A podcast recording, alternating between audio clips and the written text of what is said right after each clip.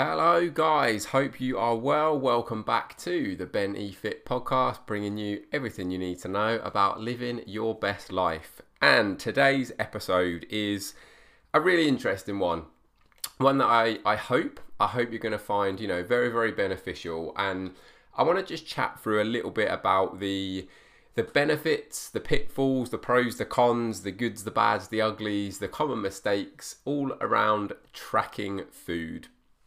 Now, tracking food is something that I think has huge, huge value, and, and, and there's many, many different ways of going about tracking too. I am typically talking about using an app based system for tracking, something like MyFitnessPal, Cronometer, various other apps are available. But in general, like the, the, these are the kind of apps that people use when they try and track food, and you know you, you're gonna your starting point is gonna be getting some calories and macros calculated. Now, most of those apps that you use for tracking aren't very good for those calculations. So probably the first mistake that I see is using those apps for the purpose of for the purpose of calculating your your targets, calculating your calorie and macro targets. I would always advise doing that within, you know, a, a much better online calculator, something like TDEE calculator. Um, or if you know if you Google like Harris Benedict equation, that'll give you some some pretty decent estimates as well. So once you've got those numbers, once you've plugged those numbers in, then obviously you've got various different ways again to go about tracking. Um, and you know some of the, the the good things about the apps are, although I think it's starting to become more of a paid for thing, a lot of them have a vast amount of data in, and a lot of them will also allow you to just scan a barcode. So, you know, in terms of like saving time, being able to just scan barcodes on food, super, super useful. However, the other pitfall, potential pitfall there is that the data within these apps is often user input. Now, what that means is it's also subject to human error. So just be aware, you know, if you're going to use a predefined something, and, and the reason I say that's because if you if, if you literally typed into one of those apps chicken breast, you probably get hundreds and hundreds of different options for chicken breast. Whichever one you pick, just make sure that the macros that are the calories and macros that are recorded within that selection are accurate. Like double check them back to the packaging make sure that they're you know that they're what they should be because they don't have to have everything input. You know someone could have scanned a barcode and then just made up a load of calories and macros. That thing is then in there as something for you to select. So be aware obviously of the potential that the data is is a little bit um, you know ha- has the potential to be subject to human error. Benefits again like you know being able to have that flexibility being able to have that bit of variety being able to just eat foods that you wish to eat and you know aiming for particular targets can provide variety and it, it can also build up a really good sort of foundational knowledge of of food like an awareness of food because again, like a lot of people will go through periods of time, even the, the whole of their life, and not really understand the the nutritional values of food. And and it, that's not necessarily bad. That's not necessarily wrong. But if you're somebody who is a bit more aware, has certain physique goals, wants to make some changes, it often that starts with awareness. So you simply having an awareness of food is going to be a big, big benefit and tracking stuff can definitely do that. Um, you know, so a, a lot of people will, will cite as a, a, potential pitfall for tracking, like the the potential to almost become quite obsessed by it. Um, and and you know, I I understand that to a point. I think if you're sort of getting to that stage with it, then obviously there there needs to be a you know like a, a reassessment of of potentially like why that's occurring because it's often n- not not so much like the thing itself. Like if you actually objectively look at tracking food it's it's just a set of data. Um, but what often happens is people attach emotion to things and attach happiness to outcomes.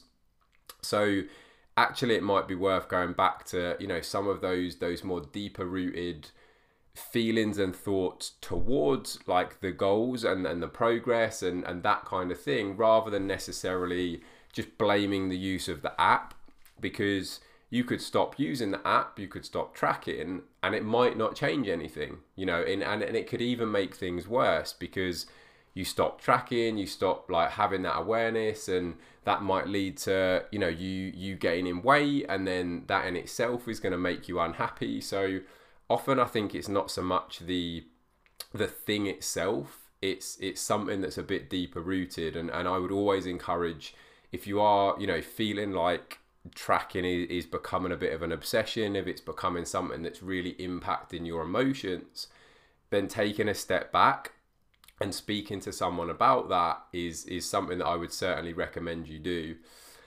One of the other like tips I would give when you are tracking food is track in advance as much as possible.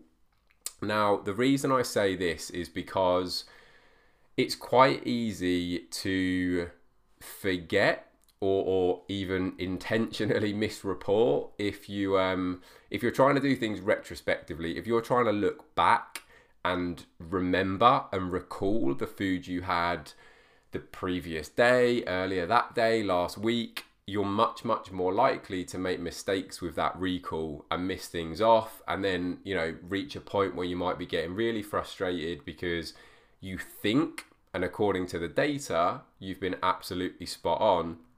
But what you haven't necessarily been recording is, you know, that, that spoonful of sugar that you've been putting in your tea three times a day, the biscuit that you've been having with that cup of sugary tea three times a day.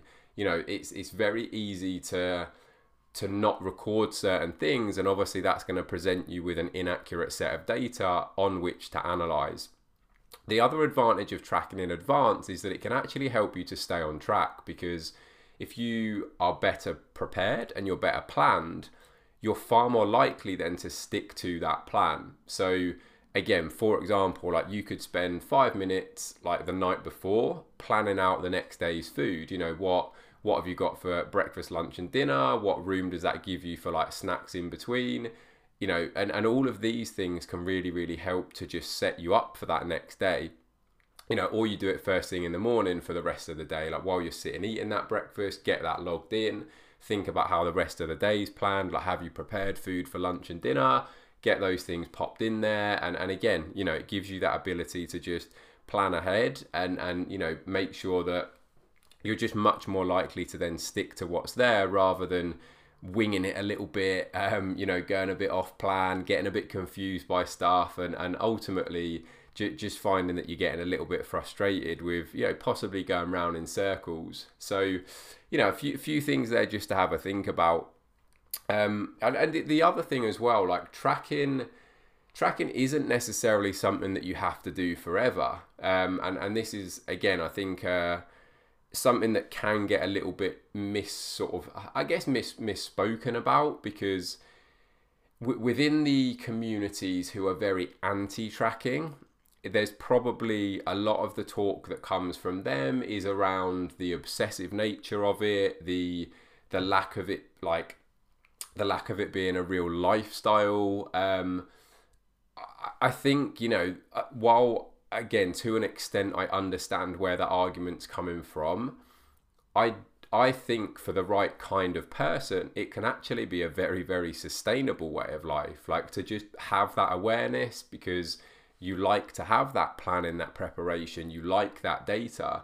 I think it can actually be really, really beneficial. But even if it's not something that you want to do forever, I still think there are benefits from time to time of of spending a day or a few days or a week tracking because it's also very easy to go a little bit off track. Like you you, might have tracked for example for like three to six months. You your intuition your awareness of food your ability to eyeball portion sizes is, going to be pretty good by that point you know the more attention you're paying to stuff then you're going to build up a greater awareness of it and that might mean that you know you do that for say three six months to achieve a particular goal and you might then you might want to then be a bit more intuitive for a while j- just to see how you get on you might then go three, six months where you're not tracking and things might have started to change. You might not be happy with progress that's being made. And it could very, very easily be that your your intuition or your ability to eyeball has just got slightly skewed. So spending a day, a few days a week, just like retuning that can be incredibly beneficial. Um, so I, I think you know that there are a lot of pros, there are a lot of cons, there are a lot of benefits, there are a lot of potential sort of mistakes and pitfalls to fall into. I've just highlighted a few of those. Um, you know, if you've got any questions around tracking or whether it's the right approach for you, because it's also not the only approach that you can take. Um, you know, like I say, it, it, works for certain people. Other people might like much more structure to stuff. So for them, like more like a, a sort of meal plan, like a structured guideline to how to, to foods to eat and that kind of stuff. For some people, that can work much much better. You've also got things just like almost using like sizes of stuff as portions, like whether that's like Tupperwares, whether that's plates, whether that's using something like your hand as a way to estimate the size of a portion. All of these kind of things are again like they're, they're legitimate methods that you can use but it's just about finding the right thing for you because as hopefully you know by now because i speak about it often consistency is always always going to be the thing that's going to pay dividends in the long run so finding something that you enjoy finding something that works for you and finding something that you can be consistent with that is where progress and that is where results are going to come from so have a listen to this. Like, let me know if you've got any questions. It's not the only approach, but it might be something worth trying. Um, and yeah, any questions at all, give us a shout, and I look forward to catching up with you in the next one. Thanks, guys.